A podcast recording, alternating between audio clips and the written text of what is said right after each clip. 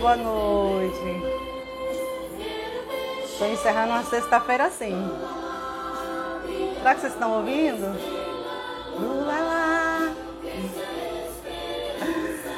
É que Lula tá passando aqui no Nordeste, meu coração tá se enchendo de esperança.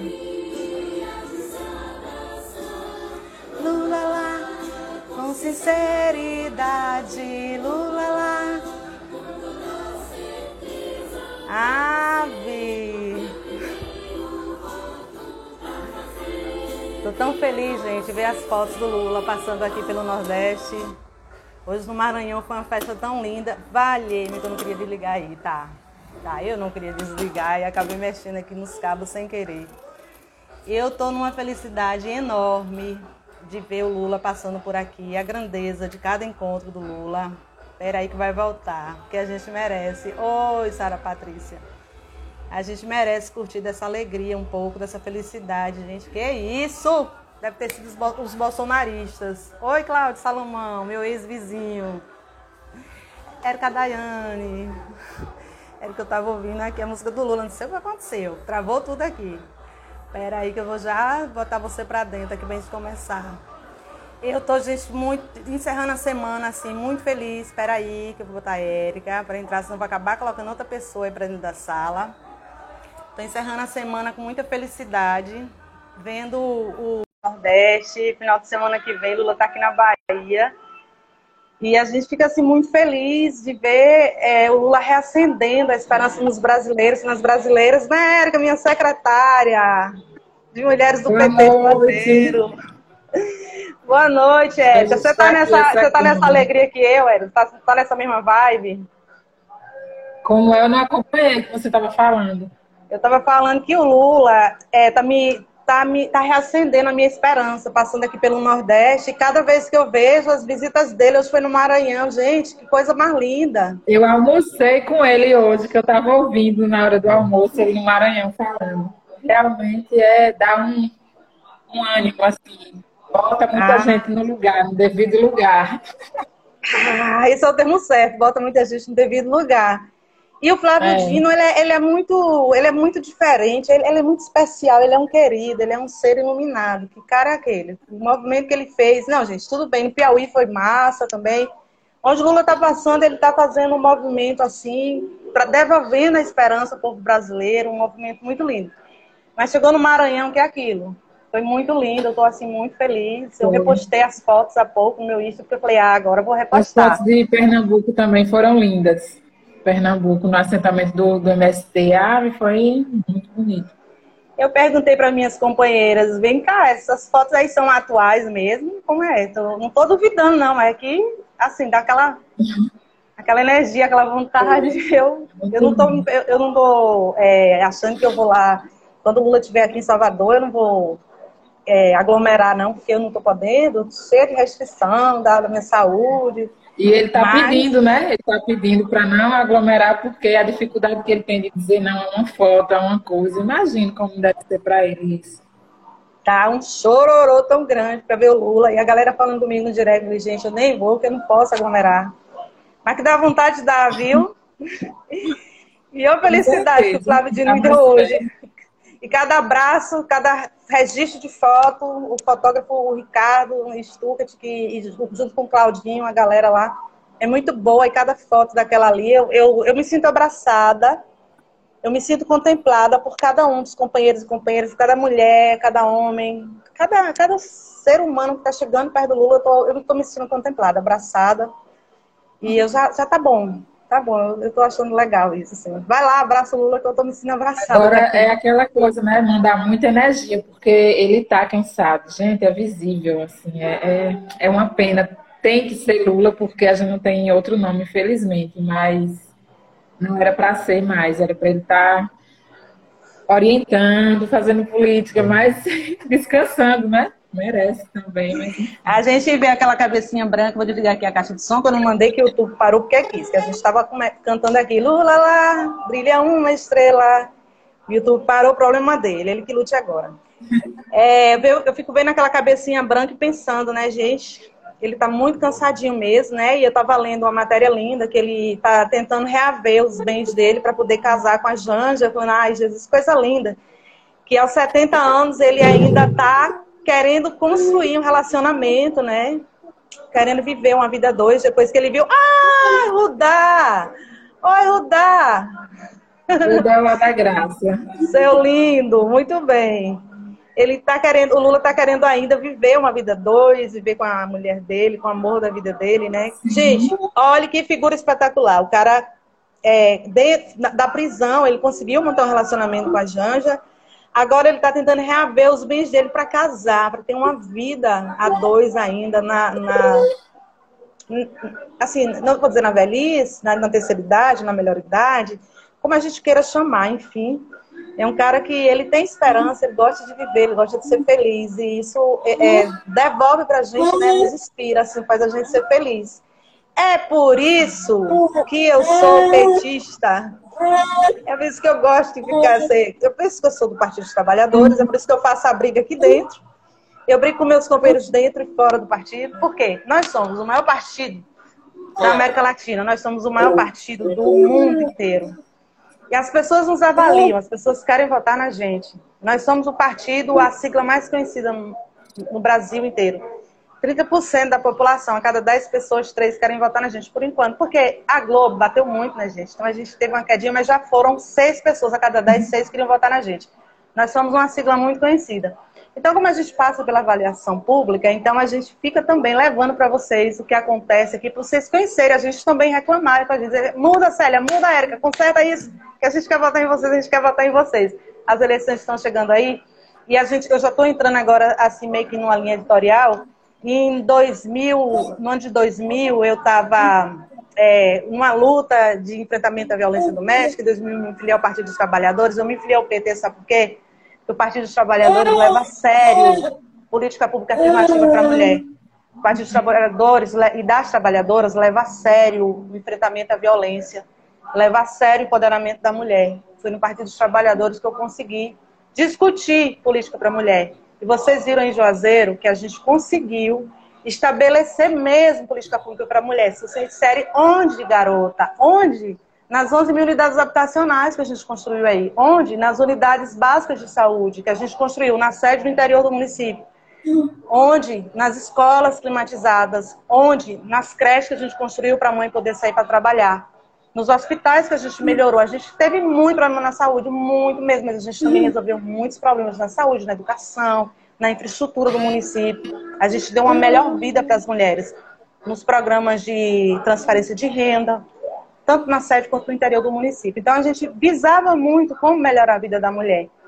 Era um grupo de partidos progressistas que trabalhavam, não era só o PT, mas era a meta principal do PT era melhorar a vida da mulher de Juazeiro, tanto na sede quanto no interior do município também. É, eu vou até pedir para a Érica me corrigir quando eu falo sede interior do município, porque a Érica me ajuda muito nessas coisas aí. Então, e aí eu me filiei lá no ano de 2001 e venho há 20 anos nessa luta, porque eu acredito que o Partido dos Trabalhadores pode ser esse instrumento de mudança para a sociedade.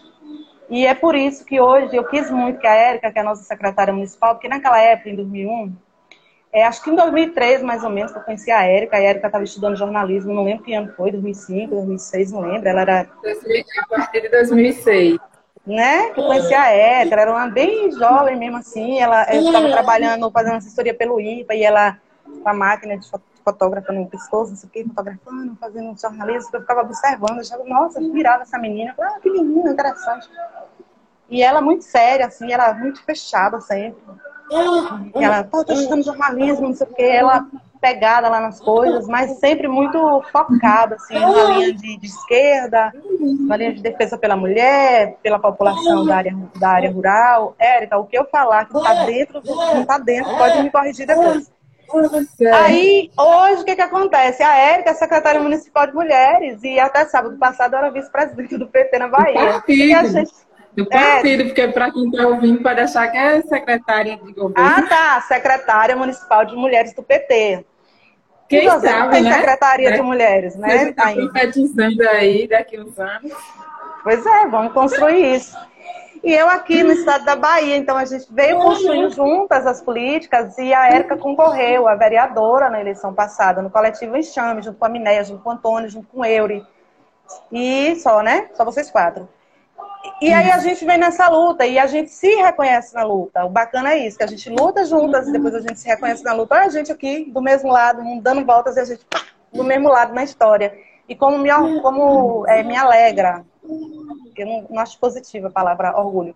Então me alegra muito é, ver que a Érica vinha construindo com a gente lá atrás e agora ela está aí em Juazeiro, fazendo a luta, e me representa muito bem. E eu defendo, hoje eu assisti um, um vídeo de uma colega, de uma, uma colega que fala assim, a Janaína, que é secretária nacional LGBT, ela fez um vídeo falando, eu defendo você, companheira. E eu também digo pra Érica, Érica, eu defendo você. Ai de alguém, de um macho, de, seja lá quem for, de direita, que queira tocar na Érica. Eu defendo a Érica, porque eu conheço a história dela. Mas eu vou pedir para ela se apresentar. Quem é a Érica Daiane? Então, boa noite, minha gente. Eu aqui tirei o óculos, eu não estou nem conseguindo ver direito quem é que está entrando aí, né? Que fica tão pequenininho. Mas, desde já, muito obrigada, né, primeira Célia, pelo convite. E obrigada a vocês que estão acompanhando. Fiquem aí, que a gente está só começando aqui a conversa, né? É um prazer estar nesse espaço. Eu sou salitreira, né? Salitre, que é área rural do Juazeiro. Então, a gente sempre fala, Célia, você está certa mesmo, né? A gente sempre diz para falar o município de Juazeiro e não a cidade de Juazeiro, porque tem a cidade e tem o campo, né? E às vezes as pessoas dizem, ah, a cidade de Juazeiro, mas é, é a cidade e existe o campo também. Então, eu carrego nessa marca de central é, vim para a cidade, né? E hoje fico na cidade e fico no campo. Então, sei das dores e das delícias de ser juazeirense no campo e na cidade. Estou né? aqui com o ventilador ligado para as muriçocas não é, me, tirarem minha concentração, porque é a nossa realidade, né? Hoje eu estou na cidade. E é, minha vida né, para a cidade foi justamente para estudar, né, para fazer é, o curso universitário. Estudei comunicação social, nessa época que você me conheceu, né, na UNEB. E aí cheguei até o mestrado, né, já fiz o mestrado na própria UNEB, inclusive. Fiz uma, uma, licenciatura também na UPE em Petrolina, em História, então eu sou comunicadora, sou também professora. É, e minha militância com relação às mulheres, principalmente, começou na Pastoral da Mulher, nessa época da faculdade. Meninos lá dentro aqui, tá ouvindo, né? Mamando nessa folia toda. É, e aí eu me coloquei para ser voluntária na pastoral da mulher marginalizada, que é uma pastoral da Igreja Católica, mas que contraditoriamente, né, assim, não contraditoriamente, mas para quem não sabe, já é estranha de cara, trabalha com mulheres em situação de prostituição. Eu achei isso muito curioso, né, e me interessei por esse espaço e aprendi muito enquanto voluntária, tanto com relação a esse debate de gênero, de vulnerabilidade social e da própria comunicação, enfim. E depois fui adentrando outros espaços, movimento estudantil, né, as associações, salitre, grupos com trabalho com jovens e tal. E cheguei ao Partido dos Trabalhadores só em 2019. Resisti, resisti, né, desde a época da faculdade. Não quero saber de partido, eu quero mudar o mundo pelo movimento social e acabou né? E aí depois eu vi que essa via partidária, né, a política eleitoral institucional é o que movimenta nossa sociedade, assim, é o que movimenta no sentido de garantir, né, que, que as coisas aconteçam, embora o movimento social garante toda a pressão popular, a mobilização. Então, é extremamente necessário. E eu continuo dos dois lados, né? Sim, continuo no pé em cada lugar e defendendo o que é certo, o que é justo. Então, esse foi o, o, motivo, né? E, e, o fato de ter escolhido o PT também foi por acreditar, né? Que ainda é, apesar das críticas que a gente tem, né? A autocrítica que a gente faz, porque hoje a gente está dentro, então a gente faz autocrítica, mas compreender que é ainda a opção de partido, né? Que tem condições, que tem é, condições de tocar o país, o Estado, o município também, né, por toda essa história de luta, de defesa dos direitos. E aí a gente acredita nisso. E muitas pessoas que constroem o PT, né, com seriedade, com compromisso, também inspiraram. tenha dúvida disso, né? Que foi decisivo para escolher estar no PT também. É, a militância de outras pessoas que, que começaram lá atrás, né, muito antes de mim. Seja no, na base, quem está ali no dia a dia, seja quem tem mandato em algumas esferas, né? Então, isso foi bem é, decisivo também para a gente dizer, não, eu quero estar tá aí do seu lado, construindo, né? Que foi uma excelente aí, aquisição para o PT você ter vindo, né? Diga-se de passagem. Que bom que você nos escolheu.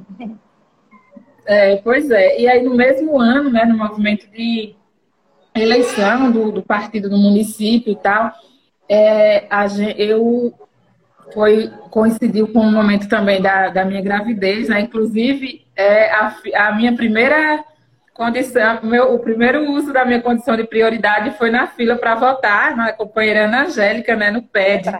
Eu nem, nem tinha dito a ninguém ainda, aí eu, Luana, cochichei e tal, eu não vou pegar uma fila enorme e tal, aí Luana, ai, que massa, Aí foi votar. E aí, depois, meses depois, quatro, cinco meses de gestação, aí veio a discussão para assumir a secretaria do partido. A Rudá nasceu em abril, esse cabinho que vocês viram aqui, abril de 2020. E em outubro, né, novembro, na verdade, estava lá aparecendo no, na urna, né, representando o coletivo Enxame, que é, do ponto de vista da justiça, eu que representei, e estava lá aparecendo para 667 pessoas que depositaram confiança na nossa proposta de mandato compartilhado, né? Foi o quantitativo de voto que o Enxame teve, que para a gente foi algo grandioso, porque a gente fez uma campanha né, baseada em propostas, uma campanha honesta, uma campanha sem compra de voto, né, sem falsas promessas. Então, esses votos foram votos que acreditaram, né, que acreditam nesse, nessa possibilidade, né, e que queriam que a gente estivesse na Câmara ocupando uma cadeira. Não foi possível, mas a gente já fez história e continua aí, né? O Coletivo Enxame está aí, totalmente ativo e dando muitas ferroadas, inclusive. Uma excelente analogia. Pois é. é. E, e, é que vocês entraram em 2019, em 2020 já candidato, já com quase 700 votos. Fizeram muito bem com essa é. aquisição, que ajudou bastante a chapa. Mas que infelizmente entraram dois rapazes, né? E a gente, nós mulheres, não ocupamos os espaços. O Cauã, que é de Juazeiro, está aqui em Salvador. Ele está aqui na minha casa, mas ele foi até Camaçari porque ele está fazendo as articulações aqui em Salvador, já rodou aqui a cidade inteira aí. E aí ele até falou assim comigo, é, fala que tu tá fazendo da poltrona do, do papai aí, fala isso, porque você falou da cadeira, aí eu lembrei que o antes aí falou, diz que você tá na cadeira do papai aí, tal, porque eu tava falando com ele aí, tal, o Cauã tá vendo, a sociedade é tão patriarcal, tão machista, que nem tem a cadeira da mamãe.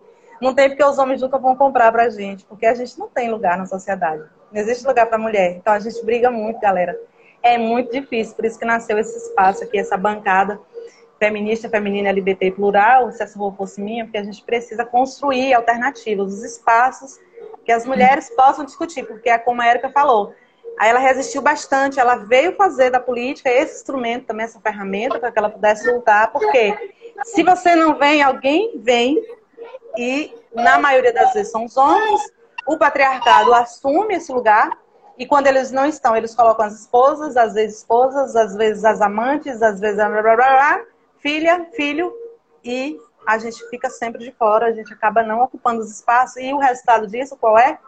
Não tem política pública para a gente. Aí a gente vê faltar hospital, fechar hospital, a gente vê que não tem delegacia, a gente vê que não tem assistência no CIAM, falta psicólogo, falta uma série de serviços, mas a Erika vai falar melhor sobre isso. Inclusive, eu quero perguntar para a Erika assim: a gente está vivendo agora o pior momento da minha vida. Eu nunca pensei na minha vida que eu pudesse vivenciar esse momento da história. Jamais pensei. Hoje em luto faz tempo. Brincadeira não. Hoje nem de contar minha história. Eu luto faz tempo. É... Eu nunca pensei que eu estaria vivendo hoje esse momento. Eu espero passar por ele. Viver esse momento, enfrentar esse momento sobreviver a ele desde quando, Érica, você entende? Quando foi que começou isso? Porque nada de repente. Para acontecer essa desconstrução de todas essas políticas, é, que nós estamos vivenciando agora não começou de um dia para o outro. Não foi assim de repente. De repente aparece o Bolsonaro e a gente não tem mais nada, a gente não tem o Ministério do Desenvolvimento Social, não tem Ministério de Mulher, não tem de, não tem de combate à igual, a, ao racismo, não tem mais nada. Quando é que começa isso? Quando é que começou essa desgraça toda? Que dia foi que essa desgraça toda que a gente está enfrentando começou? Você consegue fazer essa leitura para gente? Então, acho que primeiro dizer assim que é, a gente vinha, né, aí no, nos anos 2000, a gente não estava no mar de rosas, não estava tudo perfeito, não a gente vinha, né, depois que o, o governo Lula, né, os primeiros anos do governo Lula, segundo, é, tentando, né, a, como é que diz, a custo de muita luta, de muita pressão, de muita conferência, de muitas discussões, né, é, tentando fazer com que é, o Brasil né, pudesse ter aí, dar a oportunidade de que nós mulheres tivessem minimamente direitos garantidos, políticas, né, porque a gente vinha de uma caminhada histórica de anos e anos de discriminação e tal. E aí a gente sabe que o machismo é algo que é estrutural, né? Então, nem o governo da noite para o dia, ia estar tá revertendo essa situação, mas a gente precisa reconhecer que a gente vinha avançando no que se refere à política para as mulheres, né? para ter a possibilidade de discutir a questão de gênero, né? de, de ter formações, de ter, enfim, uma série de, de coisas que é, vinha ajudando né, nesse processo de consciência política, de emancipação das mulheres. E aí começa, aí a gente tem na história do país a primeira mulher presidenta, que por acaso era do Partido dos Trabalhadores, das Trabalhadoras, né? E aí a gente afrontou duplamente a elite desse país e a burguesia, né? Porque primeiro vem o nordestino, pobre, né? Assim, que foi, a eleição de Lula foi a, troco de, de muita luta mesmo, então foi da noite para o dia também, foram anos e anos. E depois vem uma mulher, a primeira mulher presidenta na história do, do país, e era de esquerda, né, do PT. Então a gente incomodou a macharada branca, né, que, tá, que tinha né, a posse aí do, das rédeas do país. E isso não foi aceito. Né? Infelizmente, isso não foi aceito por, por essa, esse, essa minoria né, que quer de ter que ter o poder aí da condição da nossa nação. E começou todo um processo né, de estruturação mesmo de um golpe contra essa mulher.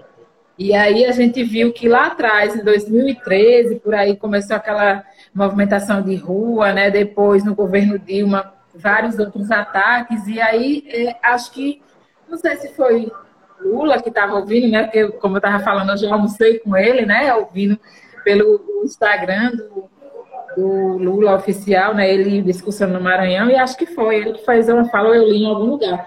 É uma pergunta básica, né? O que levou Dilma a sofrer o golpe, né? O que foi? Qual foi a causa? Ah, e você pode dizer, ah, foi a corrupção, isso, aquilo, outro, mas o motivo em si foi uma bestagem, minha gente. Foi uma coisa assim, tão, sabe, insignificante. Então, a gente viu que o, o que se alegou como causa, né, as pedaladas, não sei o que, isso foi, foi nada. Foi só uma desculpa mais esfarrapada, assim, sabe? Brincar com a nossa com a nossa cara de uma forma tão deslavada, porque você olha hoje o presidente que a gente tem, o tanto de motivo que ele dá para sofrer um impeachment e nada acontece, né? E aí Dilma, por besteira, foi o que aconteceu. Então a gente costuma dizer que foi um golpe, né? É, devido à misoginia, né? A, a, o machismo mesmo ali. Então juntou a mídia, juntou a justiça, né, juntou os, os, parlamentares todos para executar né, esse plano aí de golpe contra a democracia, mas principalmente contra nós mulheres. Porque aí começou todo o desmoronamento do que vinha avançando. E como eu falei, não estava perfeito, mas muita coisa vinha avançando e começa a desmoronar. E aí assume o Temer, né, que já começa a fazer, mexer no tabuleiro para várias coisas do que vinha sendo construído já sendo afetada. E em 2018, para completar tudo, né, ver esse desastre da eleição do Bolsonaro, que se elegeu, não mentiu para ninguém, em nenhum momento. Ele sempre disse que ele, não, que ele detestava a, a homossexuais, mulheres, pobres. Né? Ele sempre disse isso. Quem votou votou ou iludido, alienado, ou votou porque concorda com tudo isso. A gente precisa né, dizer isso, inclusive, para as pessoas que continuam defendendo ele. As pessoas não votaram enganadas. Ele disse sempre o tempo todo, né? Então, ele é, fez piada com, com mulheres, né? Então, ele o tempo todo desdenha, desdenhou, fez isso. Pior, ele foi deputado de quase 30 anos e ele não fez absolutamente nada. As pessoas sabiam disso, né? Tava, estava exposto em tudo. E mesmo assim, decidiram apostar. Ou seja, não apostou no novo. Não era novo. Era alguém que já estava lá, que já tinha botado os filhos dele, todos no, né, dentro do, do, espaço da política. E estava na cara, nunca tinha dar. E aí Bolsonaro vem, né? e, e cria o Ministério da, da mulher, da família e dos direitos humanos, né? Que é uma aberração, assim, diante de, de, tudo que a gente entende, né, do que a gente estuda sobre feminismo, do que a gente defende sobre os direitos da, das mulheres, vem primeiro com a lógica, essa lógica de família, né, uma lógica totalmente equivocada, que não existe essa família tradicional. Então, a gente sabe que a maior parte das, das famílias aí são chefiadas por mulheres, né? Muitas delas sozinhas. Quantas mães solos estão aí no nosso Nordeste, nosso semiárido principalmente. E aí a gente não tem políticas efetivas que pensem nesse público. Né? A gente tem, infelizmente, uma mulher que não nos representa, que é a Damares, é, fazendo um monte de, de coisas absurdas assim à frente né, do, do, do Ministério, quando Bolsonaro se elegeu, e é, retrocede só tem sido isso. Para completar, a gente tem as reformas que foram aprovadas, né? Aí as reformas que é, a gente não conseguiu nem sequer discutir direito com a sociedade, mas reformas que só prejudicaram as mulheres, a mulher trabalhadora, a mulher rural, né? Então, tudo isso, ou que já foi aprovado, que já está em vigor, que ainda não está, talvez as pessoas ainda não estejam sentindo, Senhor eu acho que, na verdade, as pessoas ainda não estão sentindo tanto esse impacto, porque vai sentir na hora que for é, aposentar, na hora de. E, e, até já sente, mas talvez não associe. Eu vou dar um exemplo bem rápido de uma situação que está acontecendo no Salitre, de umas pessoas que trabalharam numa empresa, empresa chamada Compral, que planta pepino para conserva, e aí eu estou falando de cerca de 150 pessoas. E simplesmente a empresa não pagou esse povo.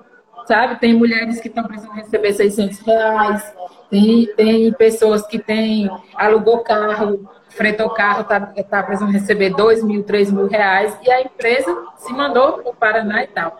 E essas mulheres chegam para a gente e dizem assim: eu trabalhei dia de domingo, eu botei o saco de pepino na cabeça e eu não recebi. E aí essas mulheres estão indo procurar o Ministério do Trabalho e elas não estão encontrando nenhum apoio, nem para denunciar. Aí a gente né, faz essa reflexão. Por que, que o Ministério do Trabalho, a gente sabe que esses órgãos da justiça, eles têm todo esse processo da morosidade e tal, mas, gente, acorda, agora está muito pior. Né? Agora, é, é esses órgãos todos, esses ministérios, essas secretarias, elas fazem parte de uma estrutura de governo que não quer que os direitos trabalhistas sejam assegurados. Então, se a mulher vai lá dizer, olha, eu não recebi, é, eu fui lesada, eu tenho 600 reais para receber, eu carreguei um saco de pepino na cabeça, e o Ministério não está nem aí para você, né? É só, pode ser, é um funcionário, é um funcionário, mas eles estão ali a um governo que não está nem aí para o trabalhador, e muito menos para a trabalhadora, e muito menos trabalhadora rural. Então, a gente precisa fazer essa ponte para que a população entenda, né, que é essa engrenagem, né, é, tudo isso que está sendo desmontado é parte disso aí. Então, é a reforma trabalhista, trabalhista. É, vem a reforma eleitoral que está sendo aí jogada e que vai ser muito ruim para nós mulheres, se nós já não temos espaço na política eleitoral, né, se a gente já sofre até dentro dos partidos de esquerda, com essa reforma eleitoral, se for aprovada, vai ser muito pior para os negros para as mulheres principalmente. Né? Então, é um, um, monte de coisa, um apanhado de coisas assim que a gente vê, mas que a minha preocupação, que eu compartilho hoje com vocês, é de que a população que não se atenta muito para a questão política, para estar tá indo atrás, né, que tá, não está dentro de algumas estruturas, não está, talvez, compreendendo. E essa mesma população, infelizmente, Célia, ela pode se deixar levar por um auxílio que o Bolsonaro queira lançar aí daqui para o ano que vem, né? por um, um, um, novo Bolsa Família que ele diz que vai beneficiar, por um novo programa de aquisição de alimentos. Então, está havendo todo um desmonte com consequências a curto, médio e longo prazo, mas ele pode vir a usar estratégias que queiram né, camuflar tudo isso e ganhar o povo ali pelo imediatismo, pelo assistencialismo. Né? Às vezes a pessoa diz, ah, o que vale é o auxílio emergencial, que está caindo aqui na minha conta todo mês. E vai para tanto, vai para E não pensa ao, a longo prazo, que está sendo desmoronado, né? que está sendo tirado da gente, direito. Perfeita análise. E aí eu, eu como mulher, eu tenho uma, uma, uma, uma situação para compartilhar com vocês mulheres. Por exemplo, eu começo, eu sou de uma família de uma família pobre, de pessoas simples. Meu pai cabeleireiro, minha mãe costureira e minha mãe nunca conseguiu se aposentar porque ela não contribuiu com, com o INSS. E pai é, se aposentou por por idade não por contribuição, né? Não é assim? Então, aí Manhã só recebeu o, a aposentadoria depois que o pai faleceu. Ela ficou recebendo né, de painho, que painho é, foi por, por, por idade, né? Esse é o termo que eles utilizam lá no INSS. Ah, e aí manhã ficou recebendo de painho e tal. Eu, vocês verem como é delicado. Então, manhã recebe a, a, a aposentadoria de painho com salário mínimo. O pai faleceu e ela começou a receber isso. Então, uma família de nove filhos e eu, todo mundo lá em casa começou a trabalhar cedo, eu comecei a trabalhar muito cedo e comecei a contribuir com o INSS com 16 anos. Eu tenho 47, parei de trabalhar no ano passado. Contribuí 31 anos com o INSS. Então, eu poderia, com a lei anterior, eu poderia me aposentar com 30 anos de contribuição, mas a lei mudou. Eu só posso, mulher só pode se aposentar agora com 35 anos de contribuição. Então, eu tenho uma doença hoje que eu já poderia me aposentar por contribuição, não por invalidez. Mas eu não posso mais me aposentar porque o presidente entende que a mulher deve trabalhar mais cinco anos. Vocês entenderam Sim. a dificuldade? Então eu estou sem poder trabalhar e também sem poder me aposentar. E por invalidez não se aposenta facilmente nesse governo, não é assim? A artrite reumatoide você vai apodrecendo assim, andando. Do jeito que eu estou aqui bonitinha, vocês estão vendo? tem nada disso, não. Bocado de osso aqui, tá podre aqui, tá, tá necrosando. Tô viva e necrose. É, ambulante. É uma coisa horrível. É, porque é muito tratamento, é muito médico, muito cuidado da família. Então, vocês me veem aparecer assim de boa, né, vai saber o tanto de médico tá cuidando de mim. Mas eu não posso me aposentar, porque eu tenho que mais, trabalhar mais cinco anos. Vocês verem como é, porque a lei mudou. Aí a minha, tem uma irmã, minha família é bolsonarista, evangélica e tal, aí tem uma irmã que falou, ah, mas não, o Bolsonaro não é culpado disso, não. Eu falei, claro que ele é culpado disso. Ele que aprovou a lei, que agora a mulher é com 35 anos. Você não está entendendo? Então eles não associam. E não a gente associa. precisa falar sobre isso, gente. É por isso que eu tô aqui. Aí minhas filhas falaram assim, mãe, por que, que você faz essas lives, cara? Isso não, não te prejudica emocionalmente, não? Eu falei, não, porque a gente precisa levar informação. Depois a gente faz os recortes dos vídeos, depois a gente vai falando e milhares de pessoas vão acessando a informação. Fala com a tua vizinha, procura um jeito de levar informação, porque o que a Erika está falando é muito sério. As pessoas não estão conseguindo associar, entender o que está acontecendo. E o prejuízo é a médio e longo prazos. E não ter um Você Ministério do Trabalho né? é a pior das violências, gente, que o cara pôde fazer com a gente, com o Ministério do Trabalho. Eu era só uma garota, só uma garotinha já. Tra... Minhas irmãs começaram a trabalhar com sete anos. Na época que a gente não combatia a erradicação do trabalho infantil, minhas irmãs trabalhavam com 7, 9 anos de idade. E eu já fui tarde começar com 15, 16 anos, já contribuía com o INSS.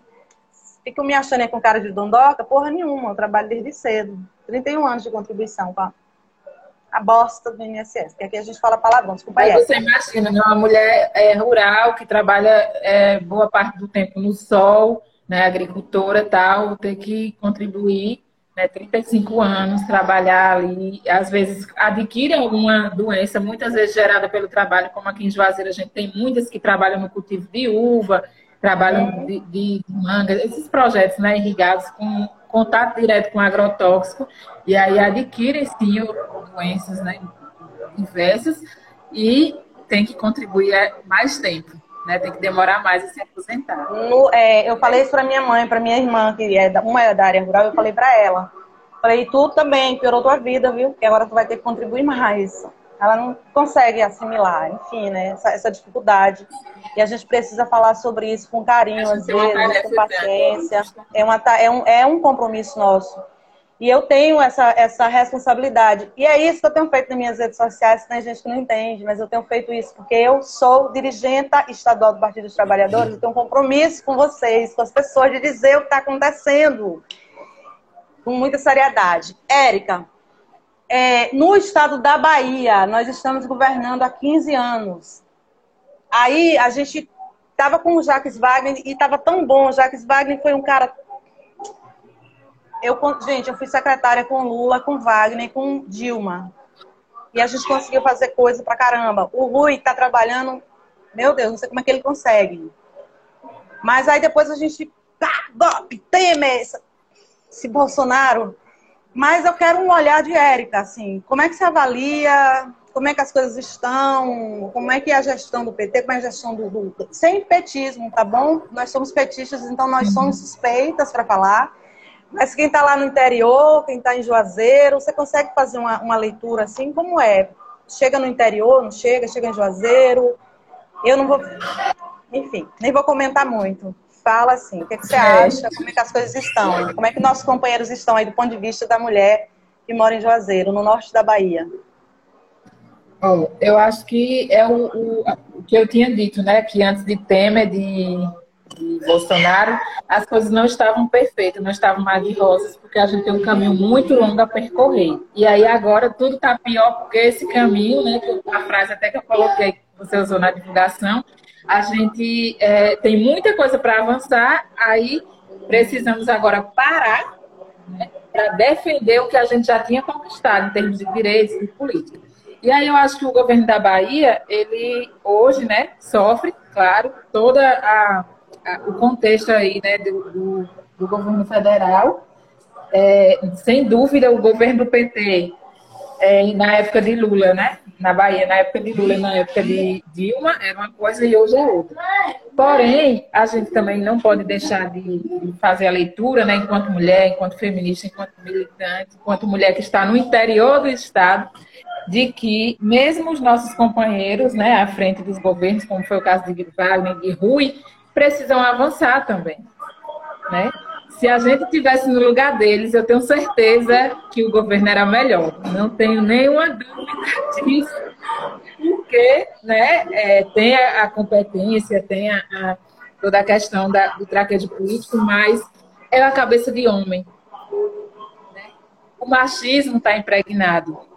A gente precisa reconhecer. A gente vai defender a eleição de Lula, né, ano que vem, a gente vai defender a, reele a, reeleição, a reeleição do governo do PT, que provavelmente seja um homem aí concorrendo. Infelizmente, nós não vamos ter uma candidata mulher, porque o que a gente queria era estar votando uma mulher para presidente do Brasil, uma mulher para governadora da Bahia. Eu sempre digo, gente, Lula é maravilhoso, foi né, o melhor presidente que o Brasil já teve e tal, mas eu, sinceramente, queria que ele descansasse fosse curtir a velhice e o casamento, novo casamento dele, e que a gente tivesse um nome né, de uma mulher, principalmente, para ser uma candidata forte ano que vem. O meu desejo era esse. Eu não queria votar em Lula de novo. A gente vai ter que votar, mas na real mesmo a gente queria ter uma mulher de verdade. É porque é falta de opção? Não. É o espaço que a gente acaba não tendo na política. Né? E na Bahia também não é diferente. A gente tem nomes maravilhosos que poderiam ser candidatos a governadoras, né, dentro do PT, mas a gente ainda tem uma política que é, dá a oportunidade né, mais aos homens. A gente está dentro do PT, a gente sabe que é assim. Quem está no PCdoB, quem está no, no PSOL, nos outros partidos de esquerda, sabe? E os partidos de direita nem se fala. Porque acho que até nesse debate não se faz. Né? E que bom que a gente tem pelo menos a liberdade de fazer, de colocar isso. Então, assim, eu acho que a gente está à frente, né? A Bahia está à frente do Brasil no, nesse quesito das políticas para as mulheres. A gente tem uma secretaria, né, de políticas para as mulheres, uma secretaria que tem uma secretária que é de luta, né, que é, é uma figura do movimento feminista, né, que é Palmeira e tal, tem construído muitas, muitos programas, muitas ações né, para as mulheres. A gente tem algumas deputadas também comprometidas, né, exemplo da Neuza Cadori, que é a nossa deputada, né, deputada da, que apoia o coletivo Enxame aqui em Juazeiro, né, que está chegando mais forte no sertão de São Francisco. Tem essa luta voltada para as mulheres, principalmente as mulheres do campo. Mas a gente quer mais, Rui Costa, a gente quer mais, Wagner. Né? A gente não está satisfeita. A gente quer mais políticas é, específicas para a mulher rural. E aí, muitos dos programas não chegam na ponta né? A gente tem mulheres é, nas comunidades rurais, na periferia, que não, não são acompanhadas pelos CRAs, que precisaria ter um atendimento específico para as mulheres dentro desses CRAs, dentro dos postos de saúde. A saúde, acho que é uma das áreas né, que, que mais carentes, e a gente é, sabe que a mulher é quem mais acessa a saúde pública, né? Porque a, a, é, não é porque a mulher é, é frágil, adoece mais, não sei o que, é porque é a mulher que está na labuta, é a mulher que cuida da criança, é a mulher que cuida dos idosos, é a mulher que cuida das pessoas da casa quando adoece. Então, é ela que vai no posto de saúde, na policlínica, né, que vai é, atrás do, da guia, do exame e tal. É ela que conversa com a gente de saúde quando chega na casa, né, Miné? Que Miné entrou aí. Então, não tenho dúvida disso, de que o público é, mais prejudicada acaba sendo as mulheres. E aí a gente precisa, porque a gente tem muito problema ainda. Juazeiro tem problema, o Salitre, Carnaíba, os distritos, né? Os bairros periféricos têm. Então, não está perfeito. A gente precisa avançar nisso. Aí, uma coisa, por exemplo, que a gente precisa é, falar, mesmo sendo nosso governo petista, é a questão da paridade dos cargos. Né? O próprio Rui é, foi proposta né, do governo dele, da, cadastrado direitinho no, no, no, Tribunal Superior Eleitoral, a questão da paridade. E a gente não vê isso, a gente vai ver a Secretaria de Governo, a gente vê que são as mulheres são minorias ali. Né, no, no quando você vai ver a lista de secretárias e secretários. Então, a gente precisa mudar isso. O PT precisa olhar para isso, olhar e colocar em prática, né? Porque, olha, às vezes a gente fala, mas a gente precisa eleger, inclusive, um novo governo do PT na Bahia e fazer pressão. Então, quando a gente chama mais mulheres para se filiar ao PT, por exemplo, é para que a gente fortaleça isso. Né? Que a gente diga aos caras, inclusive, que nós somos maioria do eleitorado, eles sabem disso, mas que a gente pode se rebelar e dizer assim: não vamos votar em nenhum macho. Acabou. Pode chegar esse momento. Né? Então, precisa ter os candidatos a deputados no nosso município, né, os candidatos a vereadores, inclusive, inclusive, né, é, a gente viu isso na eleição aqui em Juazeiro, é, a, a, agonia que é dos homens para ter mulheres candidatas, pra, porque existe uma cota mínima, né? Precisa haver 30% de mulheres candidatas. E aí, aqui em Juazeiro, por exemplo, para vocês terem ideia como funciona isso, a gente é, para ter, me lembra isso, eu tiver esquecido, Célio, mas acho que para ter 23 homens candidatos, tinha que ter sete mulheres, né? Acho que era isso.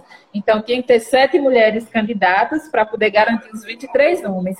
E chegou um momento que a gente disse assim: dane-se se não tiver sete mulheres. Se tiver só cinco, só seis, problema deles.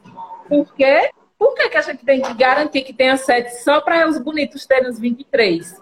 Né? Não, não é assim que a banda toca. Então a gente precisa endurecer mais nesse sentido. A gente precisa dizer, não, a gente vai eleger três mulheres em Juazeiro pelo PT. Então só vai ter três mulheres, 30%. Aí garante quantos homens candidatos? Eu sou péssima em matemática, né? Ah, só garante, sei lá, 15 homens. Ah, não, não pode. Por que, não pode? Por que não pode? Para a gente, a gente pode fazer essa avaliação. O que é melhor ter só três mulheres candidatas e a gente conseguir eleger uma? Pelo menos para a Câmara, né? Pode ser a nossa estratégia e os homens precisam aceitar isso e parar de querer dizer tem que ter candidatas aí para poder garantir a candidatura de, de 23 ou de sei lá quantos que sejam. Então, isso se repete no Estado, né? Isso se repete no país, infelizmente. Então, a gente volta a dizer, a gente é petista, a gente faz campanha, a gente vai fazer campanha para Lula e para o governo do Estado, mas a gente não está satisfeita com a realidade que tem aí, enquanto mulheres, né, enquanto mulheres do, do, daqui do sertão, né, do norte da Bahia, mulheres do campo, da periferia, porque ainda falta muito a ser feito.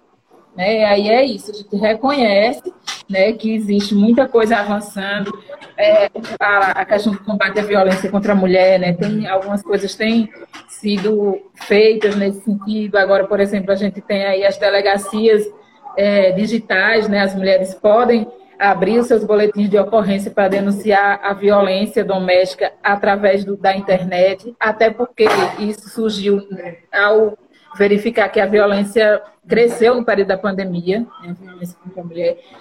Tem várias coisas acontecendo, mas a gente precisa mais. A gente precisa de projetos de assessoria técnica para as mulheres do campo, né? Assessoria voltadas para a mulher. Acho que no governo Wagner teve o Até Mulher, né? Algumas companheiras, eu vi que Jamiele entrou aqui, Gisele Maria, que era é, o projeto executado aqui na região pelo IRPO. Então, a gente viu o quanto é necessário, sabe? O quanto uma técnica mulher faz a diferença para uma agricultora, né?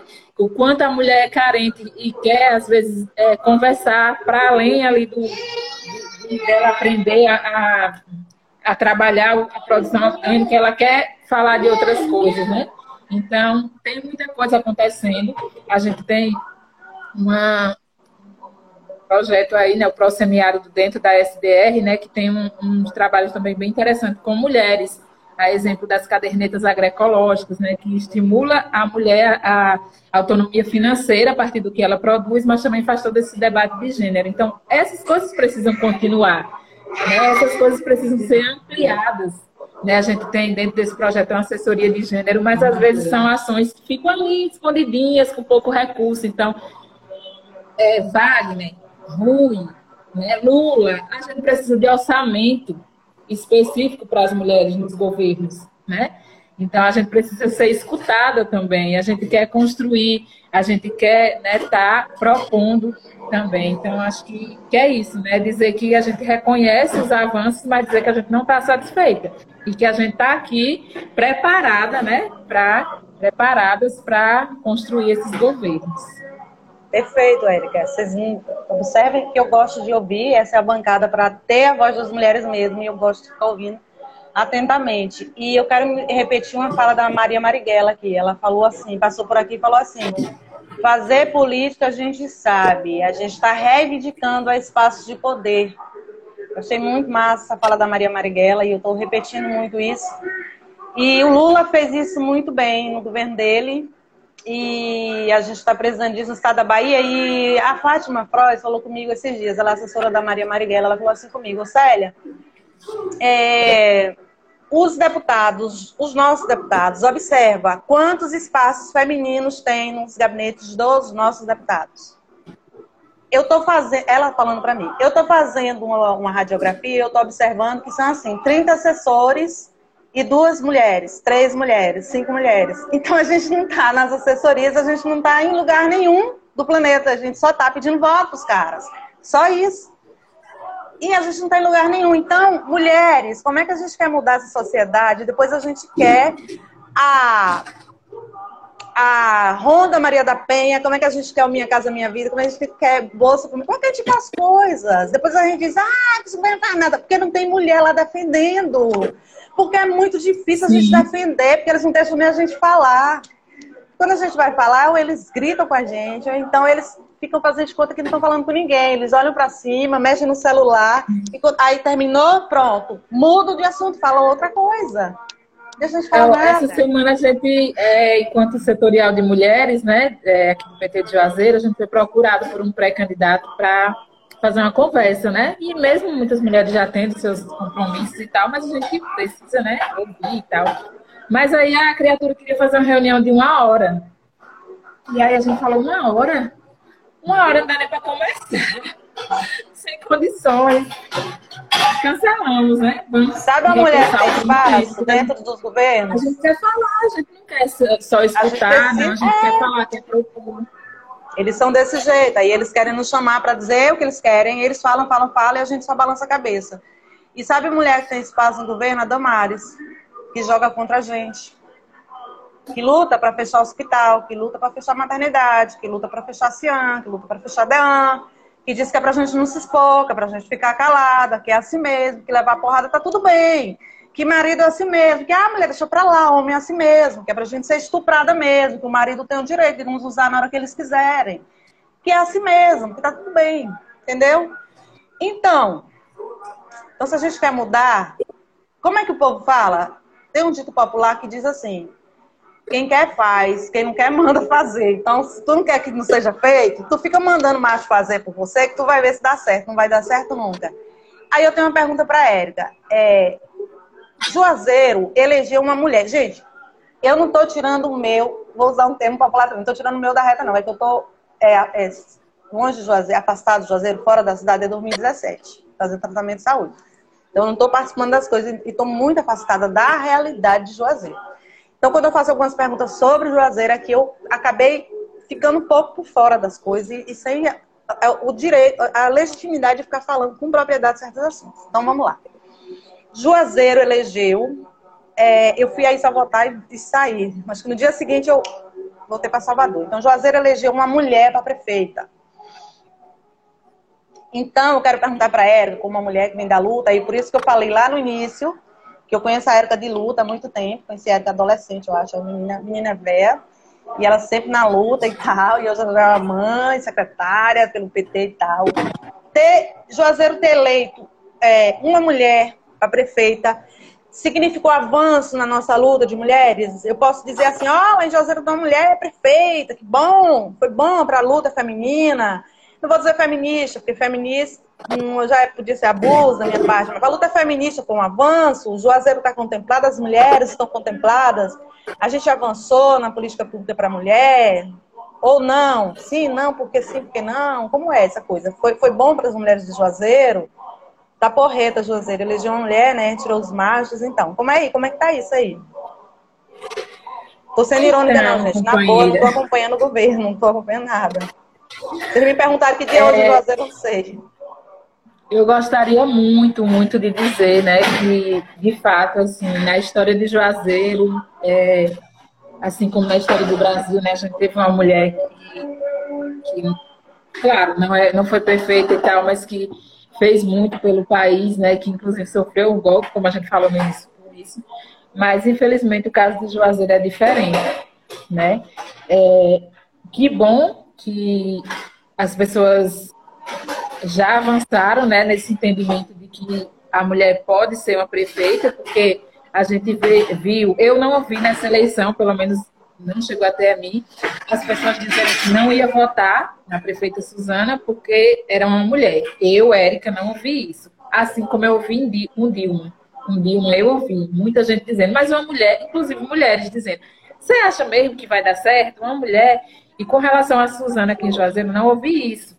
Então, isso é positivo, né? A sociedade está acordando para isso. Não, por que, que uma mulher não pode?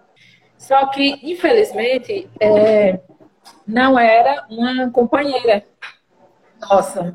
Né? E aí que eu digo companheira não é só o fato de ser petista, mas uma mulher de luta. Né? Suzana foi vereadora por vários mandatos e Suzana não nos representou na Câmara. Né? Suzana não é, vinha de uma política assistencialista e a gente não quer assistencialismo. Né? A gente não quer que seja feito só ali o trabalho de, da entrega do sopão, do agasalho, não sei o que. Não, a gente quer que a mulher esteja né, é, participando, tendo é, seus direitos assegurados, tendo saúde, sem precisar de que um vereador, uma vereadora vá lá e, e leve a guia para ela fazer o preventivo. A gente quer que seja um direito de todas. Né? A gente quer que a mulher, de fato, ocupe o Conselho da Mulher, que ela seja é, fortalecida, que, que a educação no campo, na cidade, contribua né, para essa emancipação da mulher, para a igualdade de gênero. A gente quer que essa mulher se sinta é, fortalecida, encorajada a estar tá disputando os espaços políticos e tal. E, infelizmente, o, o, o, histórico político da nossa atual prefeita, né, ele já dizia que a gente não ia ter essa líder, né? É, Suzana não é feminista, não traz essa, essa questão da luta contra o machismo como algo na, na, na sua é, história de vida política, né, na sua vida pública. E isso já nos entristecia. E aí, isso fazia com que também ela possa aceitar né, ser comandada pelos homens.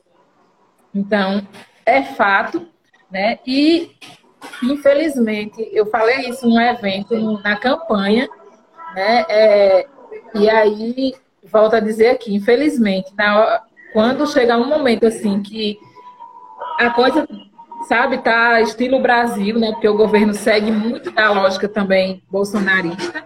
Então, a primeira coisa que vão dizer é não deu certo porque era mulher. A gente sabe que tem isso ainda. Né? Ai, tá vendo?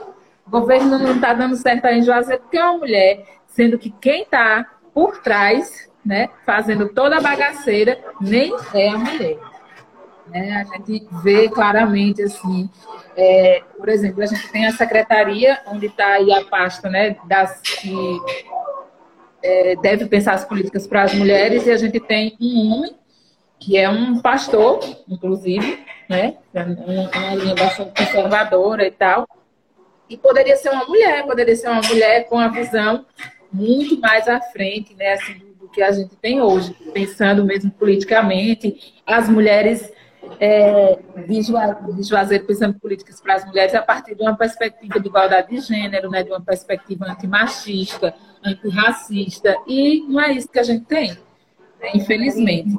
Então, a gente precisa é, vir avançando, né? A gente pode dizer que vinha, muita coisa vinha avançando aí nos últimos anos, e aí segue a mesma lógica do governo da Bahia, não estava mar de rosa, mas a gente tinha algumas políticas, algumas coisas pensadas, né? dentro da Secretaria de Diversidade, né, dentro do, de, de, outras secretarias também. E aí, infelizmente, é, isso dá uma freada né, com o governo Suzana Ramos. Então, Você diria que ela é bolsonarista, Érica? Desculpa interromper. Ela é bolsonarista? Então, a gente tem um, um governo né, que é aliado do, desse governo federal, sim, e a gente tem um, é, toda uma, uma semelhança, inclusive, de muitas ações.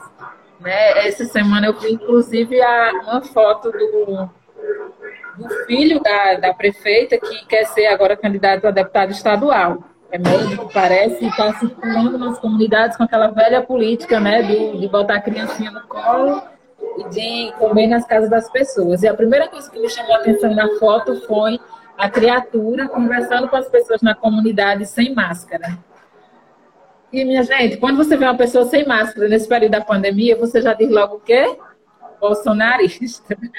Então, assim, isso é só um detalhe, mas na gestão a gente tem visto né, aí os diversos sinais de, da, da similaridade né, do, do governo municipal com o governo federal.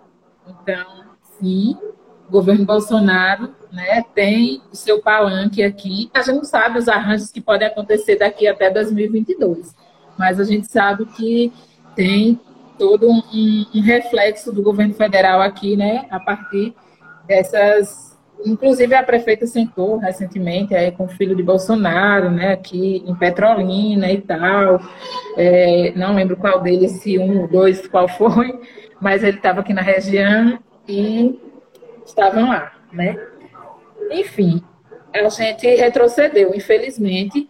A gente vê aí as pessoas reclamando da saúde, as pessoas reclamando do saneamento, a gente vê propaganda enganosa, a gente vê dizendo que as muriçocas estão sendo combatidas, né? É, e, na verdade, é uma falácia. Na verdade, a gente precisa é que. Aí eu vou deixar para dizer o que, é que a gente precisa na... quando você sempre pergunta, né? Na o mote aí da live, se essa roupa fosse minha, então eu digo o que, é que a gente precisa. Mas é isso, né? Temos visto, por exemplo, agora aí os dados da pandemia, né? Talvez hoje estava vendo a matéria aí do, do preto no branco, e tem dados que não estão sendo. É, não estão não tão ficando claros, não estão sendo divulgados para a população como deveria, né? Então a gente sabe que a pandemia não acabou, né? A, a própria a vacinação, Célia, assim, Existe muita propaganda enganosa do governo municipal em torno disso, né? Quem vê o Instagram da prefeitura parece que a população de 25 anos acima está toda vacinada e não está. Falta vacina para muita gente. Né? Muita gente que foi divulgado a idade de vacinação e as pessoas iam nos postos e não tinha, né? principalmente na quem não tem carro para ir para o drive-thru, quem está no interior, quem está na periferia. Então, é, existe muita coisa sendo ocultada aí. Existe muita coisa sendo dita que não é da forma que está acontecendo. E isso quem sofre é a população, né? principalmente é a população mais pobre, infelizmente. Então, a gente está vendo gente arrependida, inclusive, né? já tem gente dizendo que está arrependida aí de ter, de ter votado, que achou que era uma coisa e está sendo outra e tal. E é uma pena, é uma pena. É triste isso, não é? Eu fico triste com isso, porque, é, na verdade, assim, não é, eu não estou decepcionada, porque ela foi apoiada por um grupo é, de oposição, fez oposição ao governo que eu apoiava, óbvio, então não é demagogia de minha parte, mas é como a Erika falou, é uma mulher, eles, a população, o fato da população querer votar numa mulher, a gente, eu me calei, e eu tenho procurado não ler nada na imprensa sobre o governo de Suzana, eu tenho procurado não me posicionar mesmo, se esperando para ver como é que tá, e, e ouvindo mesmo com muita sinceridade, estou ouvindo Érica. Na próxima semana já vem uma galera de Juazeiro, por ser essa roupa minha, já quero ouvir muito a galera de Juazeiro, porque as eleições estão vindo. E aí, de qualquer maneira, a gente fica, no fundo, no fundo, lá a gente fica querendo que uma mulher acerte. Né? Querendo mesmo que uma mulher, quando assume esses espaços de poder, que ela acerte se ela estava com um grupo equivocado, então que ela repensasse, que ela voltasse. Por quê? Vou falar para vocês por quê. Eu vou citar nomes aqui. O Joseph Bandeira rompeu com o PT há anos atrás. E agora ele está no palanque do governador Rui Costa. Por que isso não pode acontecer com a, com a prefeita Suzana? Por que ela não pode vir para o nosso palanque? Vai que ela se arrepende, Sim. vai para cá, pedir voto para Lula, para Wagner e tudo mais. Por que, é que não pode acontecer com a mulher? Não aconteceu com o Joseph? Então vai que, assim, que ela entenda assim, não, por isso que eu tô é bolsonarista, essa mulher. Como é que essa mulher está se comportando? O que, ela está fazendo? Como é que está lidando com o governo dela? Então eu tenho até evitado, falei, meu Deus, não vou nem olhar. Porque quando é com a mulher, a sociedade é muito mais cruel. É muito mais cruel, porque não está na hora de falar agora. Outro dia a gente vai falar, eu estava falando com a assessoria da desembargadora, que antes de eu entrar no recesso por conta da Covid, eu estava com a live marcada com a desembargadora aqui da Bahia. Outro dia eu vou falar aí, também estava com a, com a diretora do presídio aqui de Salvador, é, do estado da Bahia. Mas, é, se a gente olhar como são tratadas as, as mulheres que vivem em situação de reclusão, é uma coisa incrível, inacreditável como a sociedade trata a gente quando a gente erra. Então, se a gente errou politicamente, sei lá, daqui a pouco a mulher vem para cá, não sei. Então, ficar na minha. O José não tá aí, não saiu com a plaquinha lá, eu sou nordestino e voto em AES, com muito orgulho, não sei o quê, e agora não, é, não sou Rui Costa desde criancinha? Então, né? E aí a gente fica torcendo para que a mulher acerte, porque quando a mulher tem a chance, meu Deus, como a Erika fala, se der merda nesse governo, vão dizer que é porque era uma mulher. Mas quem está nos bastidores, quem está por trás dando comando, a gente sabe quais são os homens que estão por trás aí dando comando para ela, né? Então eu estou ouvindo mesmo atentamente. Ô, você Célia, eu, você falando, eu olhei rapidinho aqui um comentário que eu queria reforçar, que é de Adzamara. É, acho que o nome dela está diferente. Hum, aí, Adzamara é da minha confiança também. Eu, ó, eu estou ouvindo Eca, Adzamara, depois vem outras pessoas aí que vocês vão ouvir. Eu confio para ouvir a opinião dela. E aí a Adzamara fala assim, né, que mesmo, acho que foi quando eu estava falando de Lula, né, de, de dizer que eu gostaria mesmo de estar tá votando uma mulher petista no que vem e tal, mas vamos ter que votar em Lula. É, e aí ela falou assim, se não tiver uma mulher presidenta, né, mas que tenha deputadas, governadoras e tal, senadoras, então é isso. E aí eu trago para o município também, vereadoras, né? A gente tem em Juazeiro 21 é, homens, né? É, 21 vereadores, aí a gente tem uma mulher, que é a Neguinha né? Que infelizmente também a, a, a, Neguinha ela não nos representa no sentido das nossas pautas, né? A gente não conta com Neguinha nas pautas que a gente tem é, enquanto mulheres militantes, mulheres de esquerda, mulheres né, é, do campo e tal. Não temos, infelizmente, não é uma representação que eu, Érica, possa dizer, ah, estou bem representada na Câmara. Não, é uma pena. Então, assim, a gente precisa eleger, é isso que a Zamara traz eleger mandatos né, nos parlamentos, nas câmaras municipais, estadual e federal, e brigar por mulheres nos ministérios, nas secretarias, né, que tenham compromisso, que estejam lá e que honrem, né, de fato, toda a luta das mulheres. Então, a gente precisa eleger mandatos né, que. Porque, assim, gente, quem está lá né? Às vezes o, o, o, presidente é quem sanciona e tal, mas quem vota, quem aprova, quem propõe as leis, né, são os parlamentares. Então, a gente está vendo aí, né, o próprio impeachment de Dilma, né, como é, é, é foi a, a macharada lá dizendo é, que era a favor, né, então a gente precisa disso. Nas câmaras a mesma coisa, a gente vai, fala, imagine o enxame, imagine Luana Rodrigues, imagine o, o Coletivo Unidas, só esse, esse bando de mulher Catúcia, todas lá dentro da Câmara de Juazeiro fazendo zoada, né? O quanto que a gente não estava sacudindo, o quanto a gente não estava trazendo de políticas estaduais para cá, articulando os mandatos que nos apoiaram, né? Para também trazer é, melhorias, contribuições para o para o município. Então, a gente precisa sim refletir sobre isso, né? A necessidade de também é, eleger mulheres para esses outros espaços. Exatamente. A Minéia falou que a gente precisa ter um mandato coletivo de deputados, de mulheres, de deputado estadual e federal, eu concordo. E aí a mulherada, Maíra que está aí, Catúcia que está aí, a Desamara, galera, se disponibiliza para a luta. Célia Regina já tomou muito manjada aí, daqui nem faria na feira, já tá bom. As mulheres aí se posicionem. É, ai, tem um nome aqui, Atlas, alguma coisa. Nice disse, a marreta do 45, kkk, mas a gente sorri aqui. O povo tá só rindo desse negócio da Tata Marreta do 45. Você tem ouvido? Luiz Piritiba, valeu, Piritiba. Marreta tá quebrando meu irmão, ele tá falando, te amo, eu também te amo, irmão. Maninha, desculpa não ter falado com você antes. É que meu, meu comentário estava aqui travado, não queria. Então, Rejane está dizendo, Érica, em todas as esferas do poder devemos ter representantes femininas. É isso mesmo, a gente precisa ter em todas as esferas, que tem um projeto, porque senão é isso, tem que ter projeto, tem que ter compromisso com mulher. Porque não eu muito ser mulher, de ser mulher, mulher tá né? sendo, fazendo papel de capitão do mato. Mulher com chicote. É assim, né? Por não homem, representando o homem dando chicotada na gente. O negócio tá pegado, viu? E, não tá basta pesado, ser mulher, gente. não basta ser negro, negra, né? Não basta ser homossexual. Precisa ter a luta ali, precisa é, entender a, a, quais são as bandeiras né, de cada segmento. Então, ah, dizer, ah, temos um, um, secretário, um vereador, tanto por cento da Câmara é, é negra e tal, sim, mas quem é contra o racismo? Quem ali está defendendo né, a, a política é, antirracista? Então, precisa, não basta ser mulher. Tem que ser mulher se comprometida. Não, se não pode com a rodilha, não pega no pote. Já ouviram esse ditado? É. Mãe que dizia, se não pode com, com pote, não pega na rodilha, ao contrário. Não pega na rodilha. Pode, não é. pega na rodilha. Carla Laís, Ana Cláudia, um abraço, tá bom? Obrigada por vocês estarem, a galera toda que tá aí. Jaziel, um abraço. Jaziel tava só reclamando, dizendo, eu quero participar dessa live, eu quero dar opinião, eu quero dar opinião.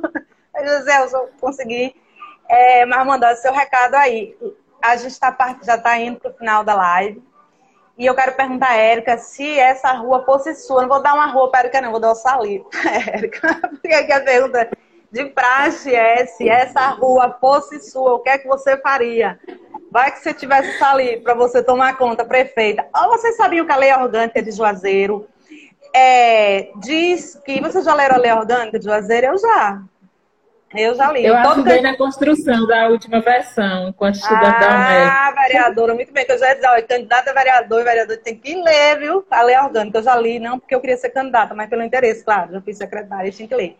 Então, a lei diz que deveria ter prefeitos e prefeitas para os distritos de Juazeiro. Então, vai que você fosse uma prefeita de Salitre, né? Do Salitre lá. O que, que você faria? Então, eu vou, como eu, eu fico, né, é, devido à minha, a minha semana agora, né, é, metade do, da semana praticamente no Salitre, na Tapera, lá nosso cantinho, e aqui no bairro Alto do Cruzeiro, em Juazeiro. Então, eu não tenho como dizer se essa rua fosse minha só no Salitre e nem só em Juazeiro. Tem que fazer o meio termo aí, né? Porque eu Depois ela vai ser prefeita de Juazeiro. E as, os, os, os, sabores e os odores dos dois lugares. Então, e aí, se essa rua fosse minha, Célia, essa rua ia ser muito mais bonita, muito mais cheirosa, muito mais colorida, não tenha dúvida essa rua ia ser muito mais arborizada, com árvores da caatinga, né? Porque a gente está vendo aí o agronegócio devastando a nossa caatinga inteira e a gente precisa recatingar tanto as comunidades rurais quanto a cidade, né? Sim, recatingar a cidade. Esses dias o coletivo Enxame mostrou aí, né, a entrada do, do do, dos bairros ali, Antônio Guilhermino, João Paulo II, né, onde cortaram todas as, as algarobas da entrada, falam em um projeto de, de melhoramento lá e tal, urbano, mas, enfim, não se sabe. E o fato é que foram derrubadas, né, dezenas de árvores lá. E a gente precisa, então, fazer isso. A gente precisa cuidar das nossas fontes de água, né? O nosso Rio São Francisco, que é o, o rio maior. Então, eu, essa rua, eu queria uma rua que olhasse para o São Francisco, que dissesse assim: se a gente não cuidar, ele vai acabar. Né? Se a gente ficar só tirando para irrigar cana, para irrigar uva e manga, né? que nem enche a barriga do povo, é, vai secar, como o Rio Salitre secou, como o Rio Salitre deixou de ser perene. Né? Então, eu queria uma rua repleta de famílias que tivesse sua autonomia financeira, né? então que a gente tivesse aí a, a igualdade na distribuição da renda, e para ter igualdade na distribuição de renda, a gente tem que mexer com a terra, tem que fazer reordenamento agrário, porque tem gente com terra demais e tem gente que não tem terra, nem para botar um galinheiro ou uma cisterna que recebe do governo, né? Então, eu queria essa rua desse jeito. Eu queria a rua em que não tivesse esgoto, como é o caso aqui do lado né, da, da minha rua aqui no Alto Cruzeiro, que tem os riachos cheios de esgoto, riachos que deveriam voltar a ser riachos para receber água da chuva, como era antigamente, né, e não ficar aí levando esgoto para São Francisco e deixando a cidade empesteada de muriçoca, que a gente está aqui, eu estou aqui, não sei quantas vezes já passou aqui na frente da câmera a muriçoca, é porque o ventilador está ligado aqui. E a casa toda fechada com tela, mas a gente vive. E aí imagine quem vive ali na beira do riacho mesmo, que não tem ventilador, que não tem uma casa forrada, enfim, né? É, tá aí só respirando, às vezes, o, o tal do, da fumaça do pau da muriçoca e se intoxicando. Então, eu queria uma rua onde as crianças estivessem estudando, mesmo no período agora de pandemia, mas estivessem tendo qualidade né, né, é, no acesso à internet para poder ter acesso às aulas, a gente não está tendo. A gente está vendo aí as famílias desesperadas porque tem dois, três filhos em casa, tem um celular precário ou dois com dados móveis, né, e a gente tem o governo que não olha para isso. Tanto o governo municipal quanto o nosso governo estadual também faz vista grossa para essas realidades, né? É, e aí eu queria uma rua que não tivesse nada disso, né? Queria essa rua que a, as pessoas pudessem estar é, é, tá se fortalecendo aí, né? Preenchendo, ocupando os espaços mesmo de decisão, o chamado controle social, que a gente vê que falta muito, que o povo nem sabe o que é que é, né? Que não é só participar de uma conferência e tal, mas é ser ouvida, ser escutada é, avaliar as políticas públicas. Então, é muita coisa. É, infraestrutura urbana, rural, né? a questão da mobilidade. A gente tem aí uma cidade que, que não dá espaço para quem faz, quem quer andar de bicicleta. Né? Então, a gente precisa discutir a mobilidade urbana, a gente precisa discutir as estradas do interior, precisa de uma política permanente de conservação, recuperação das estradas, asfaltamento enfim, investir em outras possibilidades de, de, de renda mesmo, né? Tem, nem vou dar as dicas aqui, mas a gente tem uma série de coisas, de potencialidades que podem ser aproveitadas né, para além da agricultura irrigada, para além do funcionalismo público, e que os governos simplesmente não, não, não olham né, da forma que deveria. Então, é, com certeza seria uma rua muito mais humanizada, uma rua muito mais com justiça social, com igualdade, né? Uma rua com as pessoas é, saudáveis, saúde mental, saúde física, porque os governos não olham. Hoje o que mais a gente tem visto é o adoecimento da população. E adoece por falta de política pública, né? adoece, não adoece só por, por falta de comida, não, adoece por falta de lazer, né? Tem uma amiga que fala muito isso, né? Nice, não sei se ela passou por aqui. Passou, é, passou né? Nice do, do Antônio Guilhermino, do Enxame, né? Uma força é, querida nossa, e ela diz, né? Do, da autoestima das pessoas, né? Você sair de casa arrumado para trabalhar, para estudar, ou simplesmente querer sentar na porta e o esgoto passar na, na frente da sua casa, isso mexe com a autoestima das pessoas. E realmente, né, você rodar numa estrada que é só buraco, que você gasta o dobro, do triplo do tempo que você gastaria né, para se deslocar da cidade para o interior, por exemplo, tudo isso mexe, tudo isso é, deixa a gente né, um passo atrás de quem tem acesso a, a que não, não sofre com essas dificuldades, né? Que às vezes mora no, nos grandes condomínios, nos grandes centros urbanos e, enfim, não passa por essas questões. A própria Muriçoca, né? Esses dias vi um vídeo de um, um avô com um bebê todo empolado. O bebê chegou de São Paulo, neto dele, e aí ele dizendo, né, que o pai e a mãe da criança estavam agoniados, né, com aquilo, a criança com alergia, as muriçocas e tal. E quantas pessoas, né, não, estão aí adoecendo por, justamente por ser prejudicada com coisas simples, coisas que se resolvem com dinheiro. E dinheiro tem. A gente sabe que uh, falta gestão, mas dinheiro para resolver essas questões né, estruturais existe nos cofres públicos. Só falta um bom gerenciamento. Ideias, né? Boas ideias, competência e um bom gerenciamento. Então, a gente está aqui, o enxame está aqui, as mulheres do PT de Juazeiro estão aqui, tem luta, tem ideias, né, tem competência e estamos à disposição para construir aí um Juazeiro melhor, uma Bahia também e um Brasil. Ué, a esperança não morreu essa rua que você quer construir aí, você sabia que você não sabia. Não vou fazer assim, essa construção. Só de você falar, não vou construir essa frase aí, só de você falar, meu coração foi apertando, apertando, porque vou é, dizer uma coisa para vocês. Eu tenho um, é, um trauma que de, de, coisas que eu vivenciei em Juazeiro, tipo esses aí. Vai ter só se for outra live pra gente falar sobre isso. Dessas coisas que eu vivenciei em Juazeiro, é, lá na década de 70, quando eu cheguei em Juazeiro, que era assim, esgoto na porta de casa, muita muriçoca, muito calor. E eu, a Érica falando e eu revivendo aquelas coisas, meu coração vai apertando, né? apertando. Né? Daí surge mim necessidade, assim, aquele desejo de mudar a realidade, por isso que eu fui tão lá para a periferia, para os bairros mais distantes e, e foquei, levei tão a sério quando o Isaac dizia assim, tem que mudar isso, tem que soltar, vai para cima, sai não vai para cima. E muita gente me viu aí, é, é, o prefeito Júlio Lócio, de Petrolina, ele dizia bem assim, Célia, você vai mesmo, né? Eu fico vendo, tal, você nas redes sociais, eu ia porque eu levava isso muito a sério, cara, tirar o esgoto da porta das pessoas, porque é uma coisa que me dói, assim, uh, me arrepio. Aqueles ônibus trepidando, aqueles ônibus da Joalina horríveis, sem nenhum conforto e tal. Gente, eu vivenciei a pobreza, a pobreza mesmo, fodida de, de passar necessidade mesmo, não pensando aí. Então, até hoje, eu fico lembrando assim, eu não entendo porque meus filhos minhas filhas gostam tanto de ficar aí, mas eles, eles não viveram a pobreza que eu vivi, já passaram nessa cidade no início, né, quando eu separei do pai deles, mas não tanto que eu vivi. Então, a Érica falando, eu, nossa, Deus, gente, isso ainda existe. Puta que pariu. Com certeza. Não puta, né?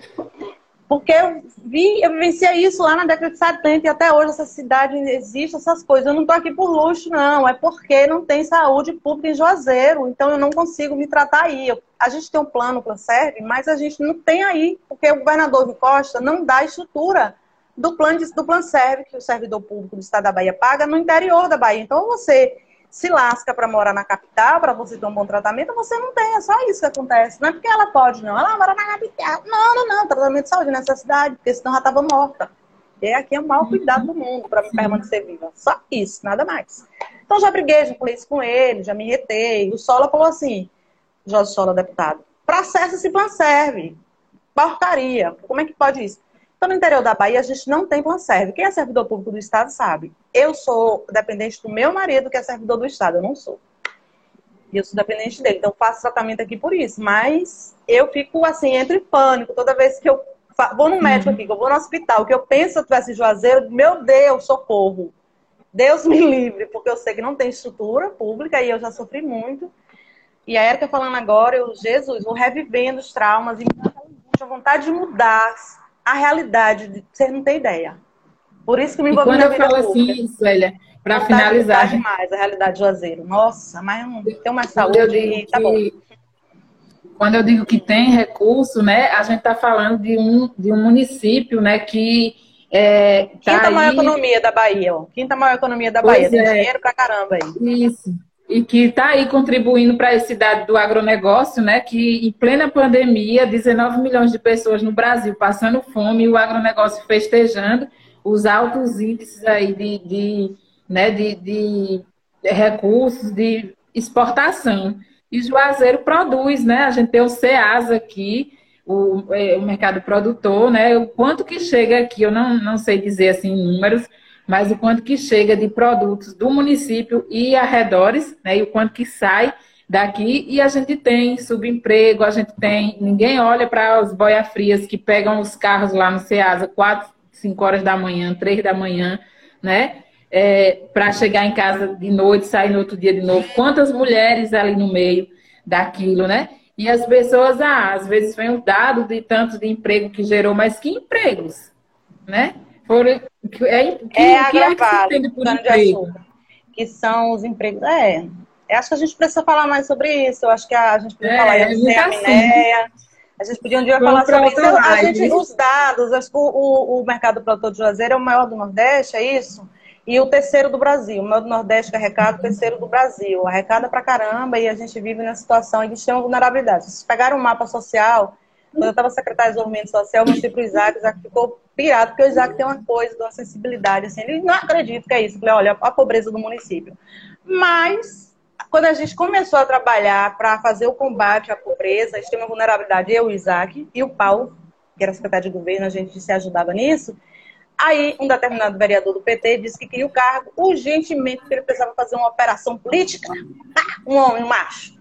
E um presidente também aqui do partido, a liderança política aqui do partido. Aí eu tipo, fui lá e renunciei, que nem eu fiz agora com a vice-presidente do PT. Eu falei, Isaac, vou largar essa porra porque não vai dar certo não, bicho. Aí ele, sério, você me surpreendeu, vai largar. Eu falei, vou, me tira desse negócio, não vai dar certo. Aí foi assim que eu saí da secretaria, tá vendo? Mas a gente estava nessa linha aí, uma hora eu conto para vocês. Acho que a gente vai, vou, quando eu sair daqui, eu já vou falar com a Érica. Érica, vou te passar novas datas e vamos falar sobre isso. Por quê?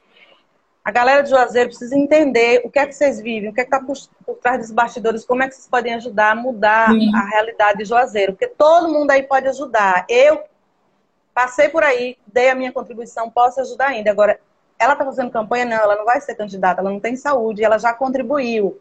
E já é um nome que foi utilizado, já tá bom. Tem muita gente, tem muita mulher boa aí que pode ajudar. E eu não vou ajudar por isso, não vou ajudar, vou ajudar pra caramba. Eu posso ajudar. Mas não sendo candidata, não tem que ser eu, tá bom?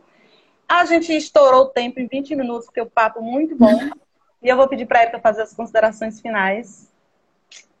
E eu vou tentar, é, a capela, encerrar com a música que eu cantei lá em Curitiba, porque como eu tô muito lulista hoje, muito petista hoje, apesar de que eu tô com raiva do PT, não tô não, eu tô com raiva de gente safada que vem pro PT atrapalhar a nossa luta.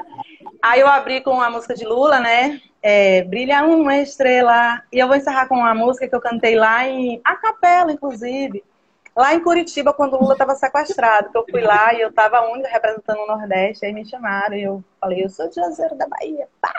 Aí eu canto a música. Aí eu vou cantar só um trechinho e a gente, pá, encerra a live, tá bom? Érica, as considerações finais. Pronto, então, acho que o que eu deixo mesmo, né, reforçando de que é, quando você pergunta se essa rua fosse minha, né, é, a rua é nossa, e aí a gente precisa Acho que a rua é nossa, a gente precisa só tomar posse, né? A gente precisa dizer assim, ó, oh, é minha, é nossa. Então, se é nossa, a gente manda, né? A gente não, não, não como é o ditado que você falou aí, a gente não, não espera, não, a gente manda, a gente faz. E aí, para isso, a gente tem que falar, né? Dentro do partido, fora do partido, na mídia, né? A mídia que a gente tem hoje para falar são as redes sociais. Então a gente não tem a Rede Globo, a gente não tem a SBT, porque a gente não é aliado nem da direita, né, que está no poder, e nem dos donos aí dos grandes meios de comunicação. Então a gente tem o YouTube, o Instagram, o WhatsApp, o Facebook, né, as conversas, os grupos. Daqui a pouco, quando acabar a pandemia, a gente vai poder fazer teatro de rua, fazer roda de capoeira, fazer cinema popular, e é isso que a gente vai precisar utilizar para eleger mais mulheres para a Câmara, para eleger mais mulheres governadoras, senadoras, né? Para fazer pressão e dizer, ó, oh, nós demos tantos votos para eleger esse governo, a gente quer uma secretaria, a gente quer um, uma, né, uma superintendência tal. Então é isso que a gente precisa, né? Se apropriar dessa rua, porque é nossa, a gente só precisa se apropriar, né? E aí, enquanto mulheres, mulheres do campo, mulheres da periferia, mulheres jovens, mães, enfim, trabalhadoras, a gente tem força. Só precisa mesmo assim assumir esse lugar, porque na hora que a gente se der conta disso coletivamente, minha filha, já foi, ninguém segura. 500 e poucos anos de Brasil a gente consegue revolucionar, não tenho dúvida. Perfeito. E é isso. Quero e criar homens, né? Criar homens que consigam se somar com a gente nessa, porque não é uma luta só das mulheres. Então eu digo criar porque acho que os que estão criados aí tá difícil. Mesmo os companheiros, tá difícil, né? A gente que tá o diga aí. Difícil, hein? Mas meus filhos são meus parceiros, novos, né? viu? Eu consegui. 20, 28 e 22 anos são dois parceiros. Pois é, lá, aí eu acredito muito desafio. nisso, né? E acho que Deus me deu um filho homem, não foi à toa. Então, que Vamos venham lá. outros aí que herdem essa nossa indignação né, e disposição para mudar. Vamos Gratidão pelo convite, Célia. Ah, eu te agradeço demais. A gente precisa continuar com isso. Vamos fazer um bate-papo ampliado aí. A gente, aqui, acho que o, o Insta está com quatro pessoas agora até. E a gente vai conversar Sim. mais sobre o Juazeiro, porque vem eleições aí, não vamos ser enganadas não, galera. Eu voto aí ainda, viu? Terminando, a gente vai assim, por ser de lá. Gratidão às 17 pessoas que estão aí. Lá do interior do mato, da caatinga do roçado, eu quase não saio, eu quase não tenho amigos, eu quase que não consigo ficar na cidade sem viver contrariado. É pra galera do Salitre. Ser de lá, na certa por isso mesmo. Não gosto de cama mole, não sei como é sem torresmo. Eu quase não falo, eu quase não sei de nada. Sou como rei desgarrada, nessa multidão boiada caminhando a esmo. Um beijo, bom final de semana para vocês. Fiquem com Deus, se cuidem. Obrigada, Tchau. gente. A audiência Obrigada, massa gente. aí. Obrigada, galera. Um grande abraço. Tchau.